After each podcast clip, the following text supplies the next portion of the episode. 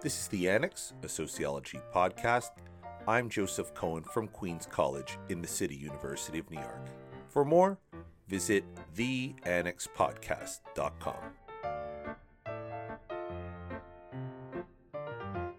I want to talk about something that uh, I talked about already on my blog, and I'm going to shamelessly recycle that. So anybody who reads it can just, you know, skip on to listening to In Our Time. Um, but, uh, you know, start off by uh, reading from uh, the Odyssey. I was driven thence by foul winds for a space of nine days upon the sea. But on the tenth day we reached the land of the lotus eaters, who live on a food that comes from a kind of flower. Here we landed to take in fresh water, and our crews got their midday meal on the shore near the ships. When they had eaten and drunk, I sent two of my company to see what manner of men the people of the place might be. And they had a third man under them.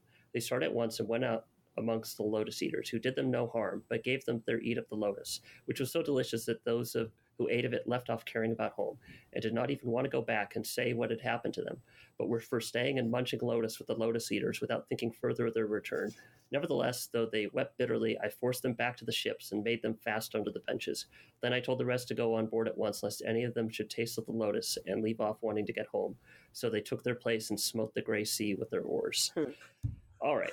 So uh, that uh, that little passage from uh, the Odyssey, uh, you know, I, I, thought of that when I read um, uh, Dreamland about uh-huh. a year uh-huh. ago, and uh, it's an absolutely fantastic book, um, and I highly recommend it to any sociologist, um, whether or not you do criminal justice or drugs or anything like that. I don't do any of that stuff, and I thought it was. You mean when you say do drugs? Um, do you mean like research it?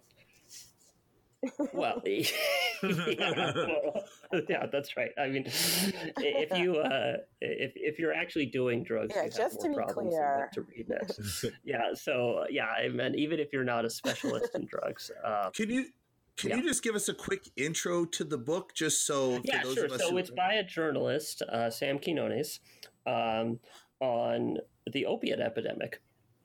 And it, it kind of tells two stories. So, one of the stories is the medical story of the pain revolution, where mm. in the early 1990s, well, picking up, starting in the 80s, but really picking up in the 1990s, uh, medicine abandoned its traditional taboos on prescribing opiates.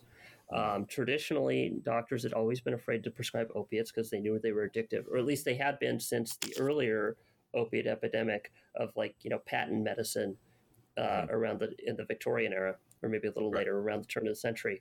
Uh, you know when you had like patent medicine that was really just laudanum. Um, and that sort of thing, and you ended up having all these people getting addicted to patent medicine. Uh, so between that and the early 90s, you had doctors being very reluctant to prescribe opiates. And uh, basically, if you were in pain, well, then you were just in pain. And pretty much, if it was, say, 1970, pretty much the only way you were getting opiates from a physician is if you were in surgery or recovering from surgery. But right. basically, nobody got opiates outpatient, and they were very tightly controlled inpatient. And then you had the pain revolution where they became convinced that pain was a serious problem and it could be treated by medicine. Mm-hmm. And uh, you also saw the development of a new class of opiates that were theoretically less addictive because the way addiction works in the brain is addiction is fundamentally a learning disorder where uh, the brain learns when it has an unexpectedly pleasurable, or for that matter, unexpectedly harsh stimulus. Uh, right it, it, really uh, the psychologists call this the error prediction model of learning that you know if you if you don't expect something to be so wonderful then you, you your brain really learns to do it again. Uh, oh, so the worst thing that can ever happen to you is that the fir- you win the first time you gamble. You know right. uh, if, if you lose the first time you gamble you're not going to you're not going to like gambling and if you win the first time you gamble you're going to you know like it which is not a good uh, habit to develop. Mm. anyway um, and so if you have a opiate that releases into the bloodstream slowly, that should make it less addictive. Not in the mm-hmm. sense that your body will stop, your body will still stop producing endorphins naturally, but it's not going to have the learning process. Um, so it, it might still be physiologically addictive, but it's not going to be mentally addictive in the same way. This also, by the way, is why cocaine is so addictive because uh, cocaine directly stimulates dopamine. um. And and your body absorbs it very rapidly. Um, anyway, but if you had drugs like OxyContin, where you take the pill and it, it, has basically a time release coating, so it very slowly releases into your blood. Um, in theory, that should be less addictive than just taking the equivalent dose of just straight morphine or oxycodone. Um, but it turned out that that was not true, and people got addicted to oxy anyway. So that's one of the two stories. Um, mm-hmm. The story of kind of the pharmaceutical slash medical revolution in opiates, and then the other story is um, about black tar heroin, especially coming out of the city of, well, not city, the village of Xalisco, um, which is spelled with an X, unlike the state, um, in the state of Nayarit. Um, this is such a tiny, inconsequential place that I've driven through Nayarit and I totally forgot it. Where? What country is that? Where is that? It's in Mexico. I believe it's between okay. Sinaloa and Jalisco. Um, but it's on the Pacific coast of Mexico, like two or three states down from the U.S. border. Okay. Um, or maybe three or four states down from the U.S. border. So it's this tiny little village, and um, people there near the village grow poppies, and then in the village they cook them down to black tar, and they they have like a return migration model where all the young men from this village uh, illegally migrate to the United States um, basically sleep on the floor in an overcrowded apartment for six months and work 12 hour days driving around with cell phones. And a half a dozen balloons of black tar in their mouth that you call the cell phone number and you meet a prearranged drop off point or they're even home deliver it and they sell you a balloon of black tar for five or ten dollars so it's an incredibly it's it's very high quality heroin and um, i mean it's not China white good, but it's it's less diluted than um, heroin was traditionally, and it's very cheap, especially with the quality adjusted price. And more important than that, the customer service is excellent. You don't have to go to some corner boy, you know, mm-hmm. who's going to be kind of mean to you and go to the sketchy part. They will actually deliver it even to your house. And right. uh, junkies who Quinones uh, interviewed talked about how it was so much nicer buying from these uh, polite Mexicans than it had been from buying from traditional drug dealers. And uh, you know, there's some advantages even from a public perspective. These guys, as a rule, are not violent. Uh, uh-huh. They don't get into turf wars in part because they don't have corners to protect. Um, but uh, you know, it has.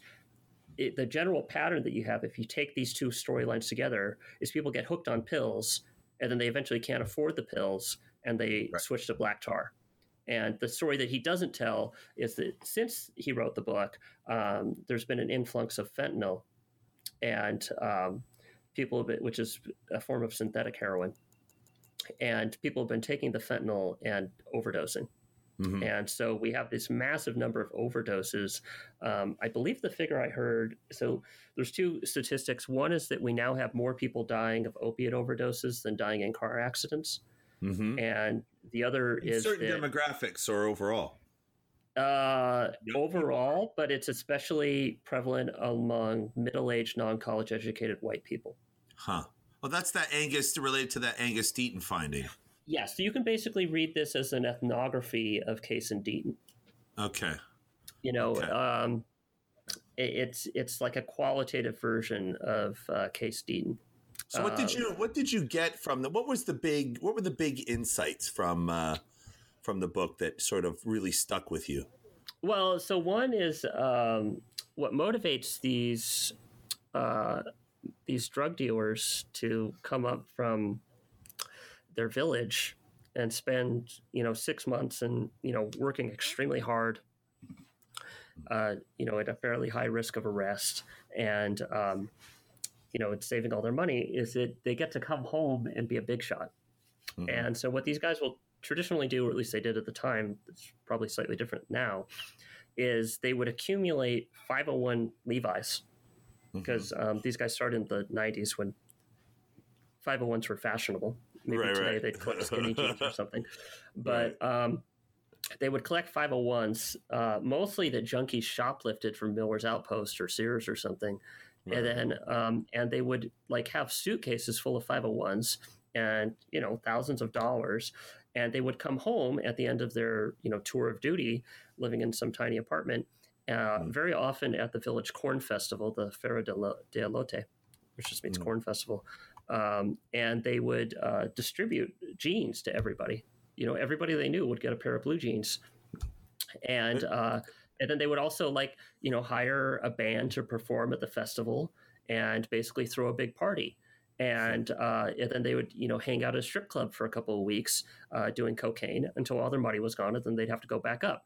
And I was thinking, and he points out that um, in doing this, you would make yourself the object of other men's envy, and mm-hmm. that um, and and that you would almost be ashamed to not be able to throw a party and not be able to give everyone else blue blue jeans because that became the standard. And I was thinking, oh my god, this is a potlatch, right? Exactly. You have this periodic exactly. feasting and distribution of gifts, um, and so it's you know it's at the other end of the income scale and you know social privilege and all that than Ashley's talking about, but it's the same damn thing. And for that matter, the same as like Mauss is talking about. Um, so the you know these bottle service with uh, you know uh, Wall Street douchebags and um, Gene you know, these, parties in the corn festival. Yeah, yeah, and handing out blue, blue jeans at the corn festival for these um, you know these Mexican uh, peasants turned drug mm-hmm. dealers. It's exactly the same issue. You know what it makes me think about is just how easy it is to rile up young men, young men in that way. Like, uh, it's just a, like you you can get them to deal drugs, you can get them to work round the clock.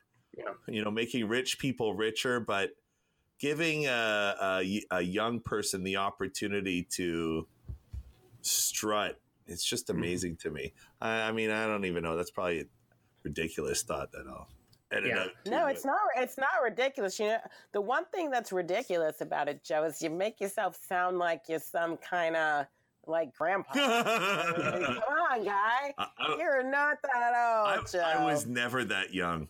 I was yeah. born for senior citizenship. but in any case, it, yeah, it's interesting for me that that whole epidemic just it, it blows my mind. Uh, I know doctors who were practicing at that time. So I think I saw a Frontline documentary on it that was also wonderful, and uh, um, PBS Frontline. Uh, it's a show I love. And uh, they were almost shamed at the time into giving uh, giving their patients opioids. Like to not give your patients opioids was a marker of being inhumane and mm-hmm. not caring about people's suffering. That's right. And, and it was, but it was an influence campaign that was largely manufactured by those who wanted to sell the drugs. Like it was well, it was a it was a bootlegger Baptist coalition. So economists have this model where you have sincere ideologically committed activists pushing an issue, and then mm-hmm. there's also you know somebody who has a pecuniary interest in it. And very often the way these things work is that the person who has a financial stake, rather than just saying, "Oh, prescribe these drugs because I'm the one who's selling them," mm-hmm. they will kind of ally with and even fund the ideological people to, you know, kind of work in concert with them. So you yes. have both the ideal, you have the idealists and you have the cynics cooperating together um, to produce this. And that you know there were doctors who were very sincerely committed to the idea that pain is a serious problem, and that you know we have these drugs that are very effective at treating pain, all of which is true right? Mm-hmm. But they mm-hmm. just lost sight of the fact that these drugs are also extraordinarily dangerous. And, and they were sincere in that. And, and, it's interesting, too, in that a lot of these doctors who were in this movement came out of hospice care. And yeah. and hospice, why not give people, you know, why not exactly. people drug people out of their mind? They're going to die before they'd have to kick the addiction anyway. Um, but the problem with that is that you, you can't generalize that to some 30 year old construction worker comes in with a bad back right. and say, here's a 90 supply, 90 day supply of oxy. So one of the things that people have been talking about um, recently about the whole epidemic is that, you know, yeah, while it may be true that uh, that disproportionately speaking, you know the you know the the person that that is affected by this crisis you know is white mm-hmm. um, yeah it's male, but increasingly female, I would say, but white male. Mm-hmm. Um, work like you know high school education and we also think of them as living in the midwest right or in these non-urban areas. So what's right? interesting is the the medical story basically starts in the rural parts of the and Rust Belt parts of the East Coast and works its way west, and the uh-huh. black tar story starts on the West Coast. In fact, it starts in my old neighborhood. I grew up in Canoga Park, California, and that's where the Xalisco mm. boys made their beachhead. Although I don't remember, you know, people doing heroin. Um, but uh, the, and then when they met in say Ohio, that's where things got really terrible. But you know, this the pill popping started in um, you know kind of the rural Rust Belt parts of the East, and then moved its way west. Basically, the the TV show Justified as a documentary. You know, I mean, it's mm-hmm. it's sociologically accurate. Well, so my so what I so what I was going to say is you know, part of the conversation right now is mm-hmm. people saying that may be the case, but they're not the only ones affected by the opioid crisis, mm-hmm. and mm-hmm. and it seems as though um, you know people actually have this idea. There's this ideal type, right? I would say mm-hmm. of the person who is affected by the crisis, and when you have that ideal type in your head, it causes you to neglect all of the other people. Who don't fit that description, um, who are also suffering from the crisis. So sure. I remember Leslie, they're not. Nobody's what? doing anything here about that crisis. Like nobody's. It's all like, like I, I, at I, the local level. I at mean, the local level, they are. They're, uh, the only thing that I like, I I know the my community is really going on about how they're mad that the government's spending too much on this stuff to save their lives if they overdose but my yeah. like my understanding is that uh, the w- people with health insurance are the only ones who have a, a good crack at any type of treatment. And I know there are like nonprofits or whatever, but like it's bonkers. In my, from what I'm gathering, and I've spoken with a few doctors in Canada, they just they are it's like they're just made they're treating opioid addicts as sort of chronic drug you know drug addict cases and they're trying to taper them down but it has to happen slowly with behavioral modification. In the mm-hmm. states what they do is they just cut off the pill thing. They gave everybody pills and they were like whoa this is bad. Now nobody gets pills or I mean, uh, you don't get as many pills. And then everybody went to tar after that. But I mean, I get that there's a, a race or, or fentanyl, and fentanyl yeah. is what's really dangerous. Yeah, that, like it's not just that it's a race element; it's also this urban-rural split. I would say this this like middle versus coast split, uh-huh. and you know, so there's all so there's all this stuff that I think conveniently. Uh, conveniently lends itself to certain political narratives. Um, number one, but also number two. And I think I mentioned this on an earlier episode, mm-hmm. right?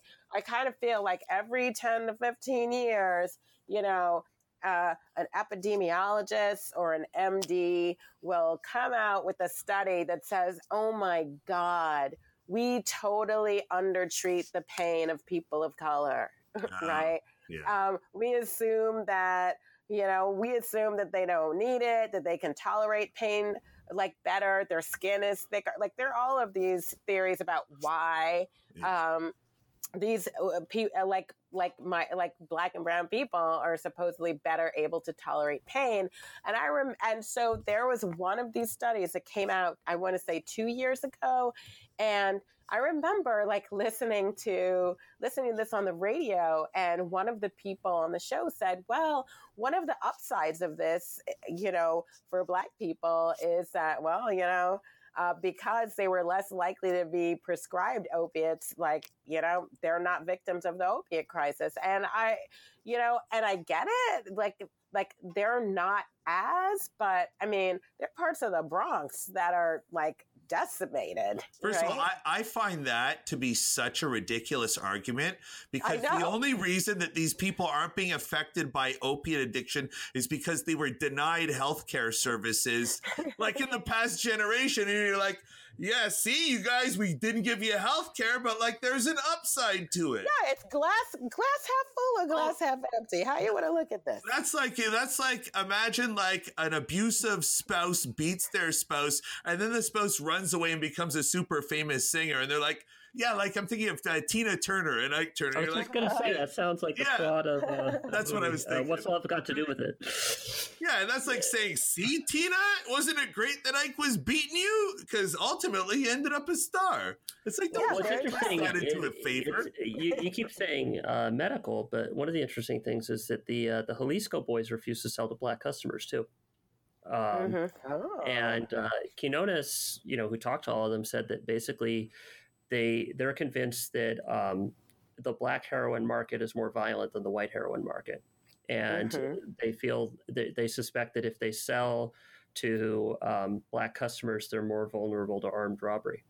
So you know, both from the medical side and from the uh, street market side, um, both types of um, you know new models of opiate distribution have been, uh, you know, for not necessarily the greatest motives, have left uh, blacks less uh, involved, less vulnerable. So discrimination can be protective. Well, if it if it's if it's discrimination in the provision of poison, yes.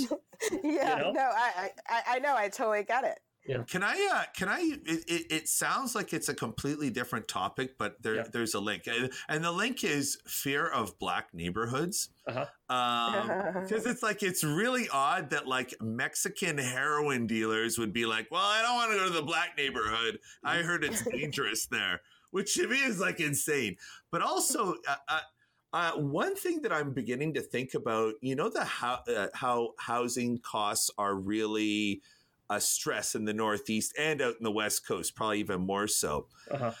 Uh, and uh, I was looking at sort of property in the suburbs of New York City. And one thing that I really noticed was like, even wealthy black neighborhoods, like if even if they're wealthy, there I, I get the sense that there's like a, a price discount and it means oh that, there like, totally is yeah and it means that like you have like i'm wondering how much of this housing is how much uh, how much housing and it's not all of this housing cost problem is rooted in like people's irrational fears of black neighborhoods. I'm not saying poor neighborhoods. I'm not saying crime ridden mm-hmm. neighborhoods. I'm saying black independent of those factors. Like I live in a town where the uh, black neighborhood is physically segregated.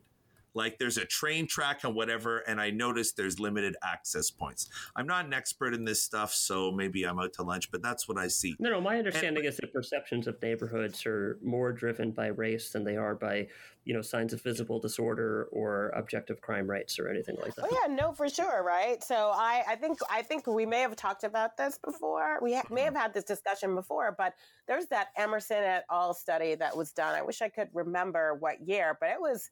You know, it, like I think I think it's going on two decades now, right? Mm-hmm. Where they did, you know, kind of like that phone survey kind of field experiment where you know they basically asked people uh, you know they they talked to people over the phone and they said imagine that you're looking for a house you have two kids who are school aged right um, and here you are and they were like the house is within your price point yeah you know it's a beautiful house the mm-hmm. property values are high the quality of the neighborhood school is very high right everything's good right mm-hmm. and the one and and crime is low, right? Mm-hmm.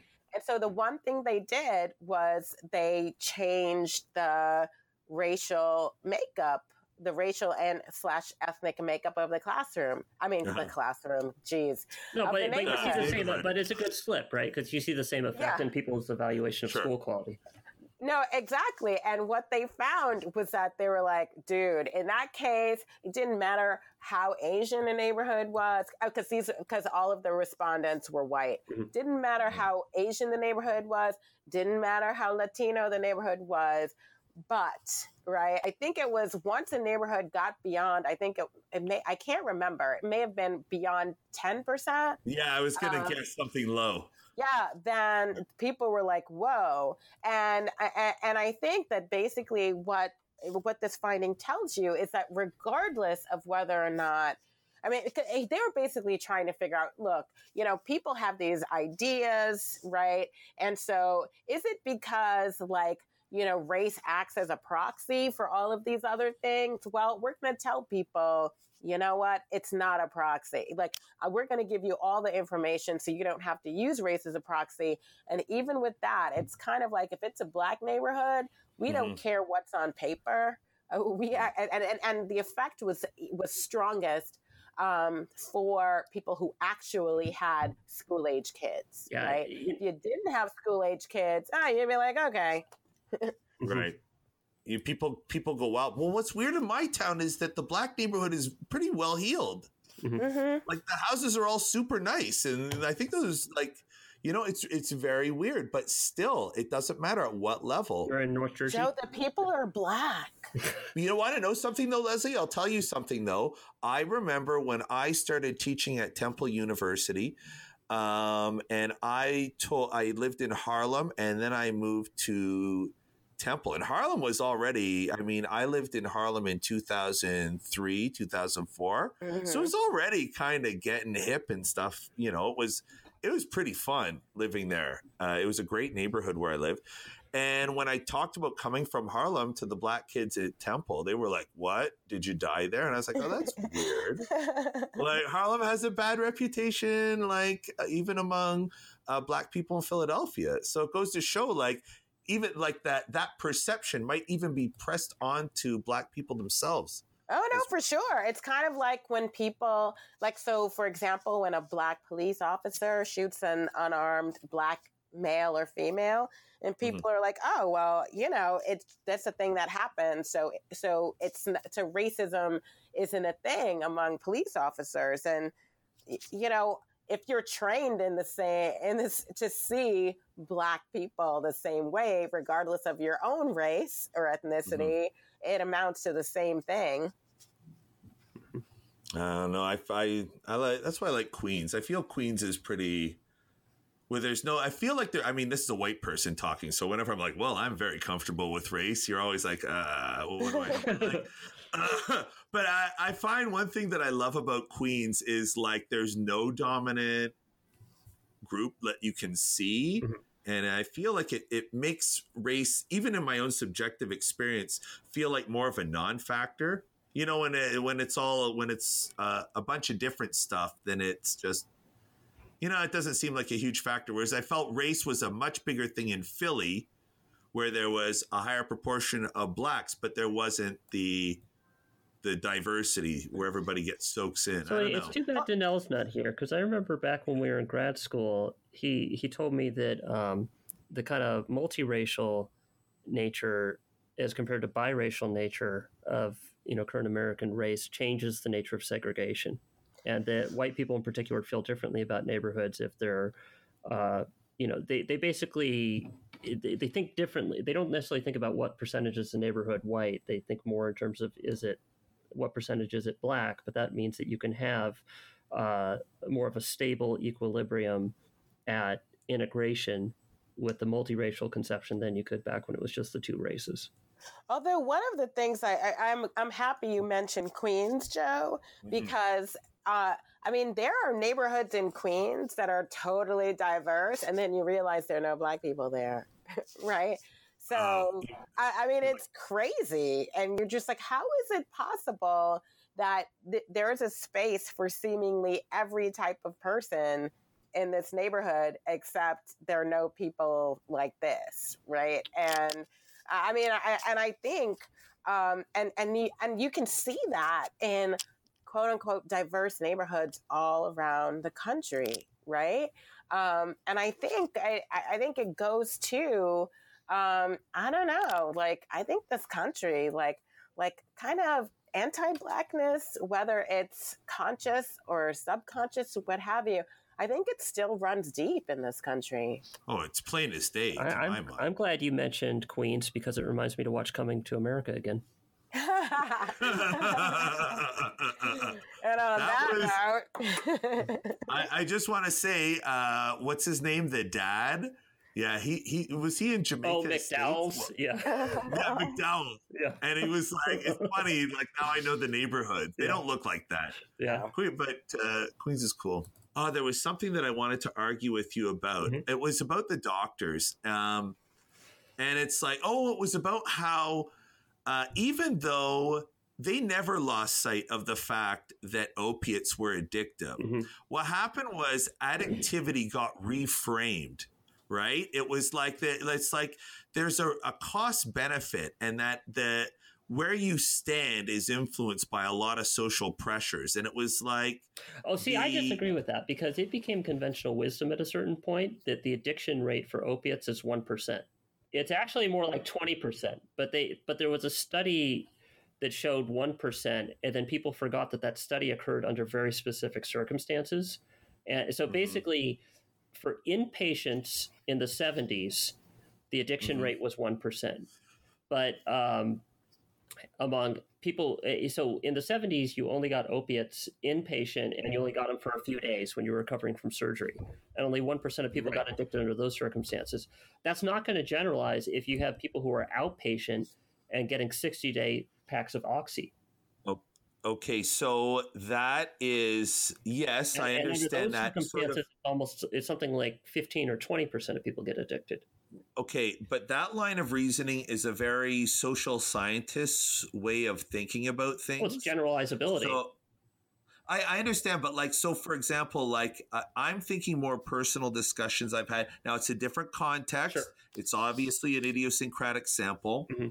But I will say that the doctors that I have spoken to, their grasp of science and statistics is much weaker than ours. Yeah. And a lot of them anecdotally reason through their work and like they have heuristics and stuff, but they're they're analytical minds. Like you don't have to be analytical to be a doctor. Mm-hmm. It takes a it takes a bunch of skill sets. Interestingly, some of them are like steady hand, mm-hmm. like in the lab. So it's scientific like that. Some of it is like observational or human management. There's a whole repertoire skills. And the doctors that I talk to reason through it like this. They're like, well, we knew that they were addictive, but we felt like that we were incurring a cost like that the downside of potential addiction that we had been misestimating the real harm of pain like pain had been constructed into reconstructed into being a disease in and of itself and when i talk to doctors some of them speak about it as a past belief state that they yeah. held. Oh, I, I, think that's absolutely and, true. And Quinones talks a lot about that. So he talks about like oh, yeah. um, pain became an indicator that was added to medical charts. So like right alongside yeah. your blood pressure and that kind of shit, it, it would have uh, you know your pain rating, and pain became something that like uh, doctors would be evaluated on and that hospitals would check as like a post and like you know was the doctor nice to you did the doctor ask your questions did, was the doctor concerned with your pain so pain became taken very seriously in the 1990s um, as an pain indicator. became my, under, my understanding is pain was construed as a form of illness itself, not a symptom of an underlying illness. Like people were starting to say, you got to treat. No, no, that's itself. pretty much true and and and yeah. Quinones talks about that a lot. Eh, but he says, but the so the I don't know. There's two sides to this. One is taking pain more seriously, and the other is taking addiction less seriously.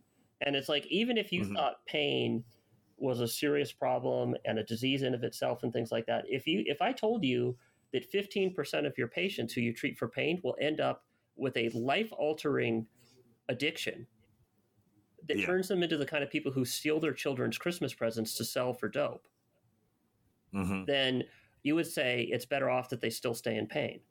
But if I yeah. tell you 1%, then you'd say, I'm going to give them the pills.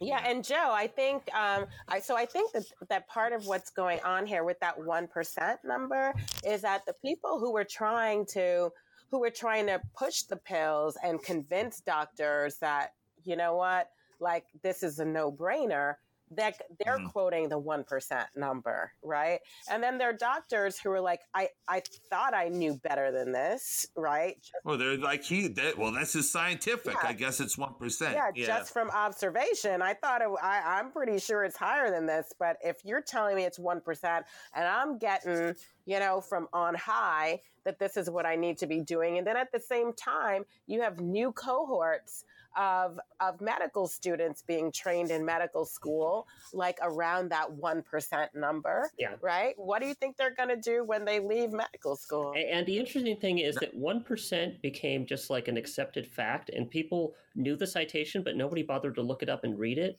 The mm-hmm. actual citation is a one paragraph letter to the editor, I think of JAMA or. Uh, uh, which journal was it? New England yeah, School New England Journal of Medicine. Yeah, so it was a one paragraph letter to the editor in New England Journal of Medicine saying we checked the inpatient records, and only one percent of people who were treated inpatient with opiates later became addicted, among people who didn't have a prior addiction. That was it. Yep. And if you read the actual article, you'll say, "Oh, well, this should in general," and you think like a social scientist, where, where you know you think about problems like generalizability. You'd say, "Well, of course, this isn't mm-hmm. going to generalize to you know, I give people a 60 day supply of OxyContin and send him on his way. Um, but, you know, people just took the number for granted and that, that statistic appeared in medical textbooks. It appeared in pharmaceutical detailing literature where, you know, if you're a pharmaceutical detailer and you're trying to convince doctors to prescribe Oxy, you just have in your PowerPoint deck 1%. And you don't say 1% of people treated inpatient in the 1970s. You just say 1% and that became like the mantra was 1% and 1% is acceptable if pain is a serious problem but 15% yeah. or 20% which is the real number is not. A lot a lot of those docs writing those scripts they were trained before evidence-based medicine was even a thing. Like evidence-based medicine i think is like an 80s or 90s thing if i'm not mistaken. Like a lot of docs who are writing those scripts like they just took the the reps were at it. No, but they were going on evidence. It's just the evidence was bad because it was ba- it was basically an out of sample generalization. You've been listening to the Annex, a sociology podcast. For more information, visit theannexpodcast.com. Music is by Lena Orsa. Our production team included Anika Chowdhury, and Liseth Moreno. On behalf of the Annex team, I'm Joe Cohen. Thanks for listening.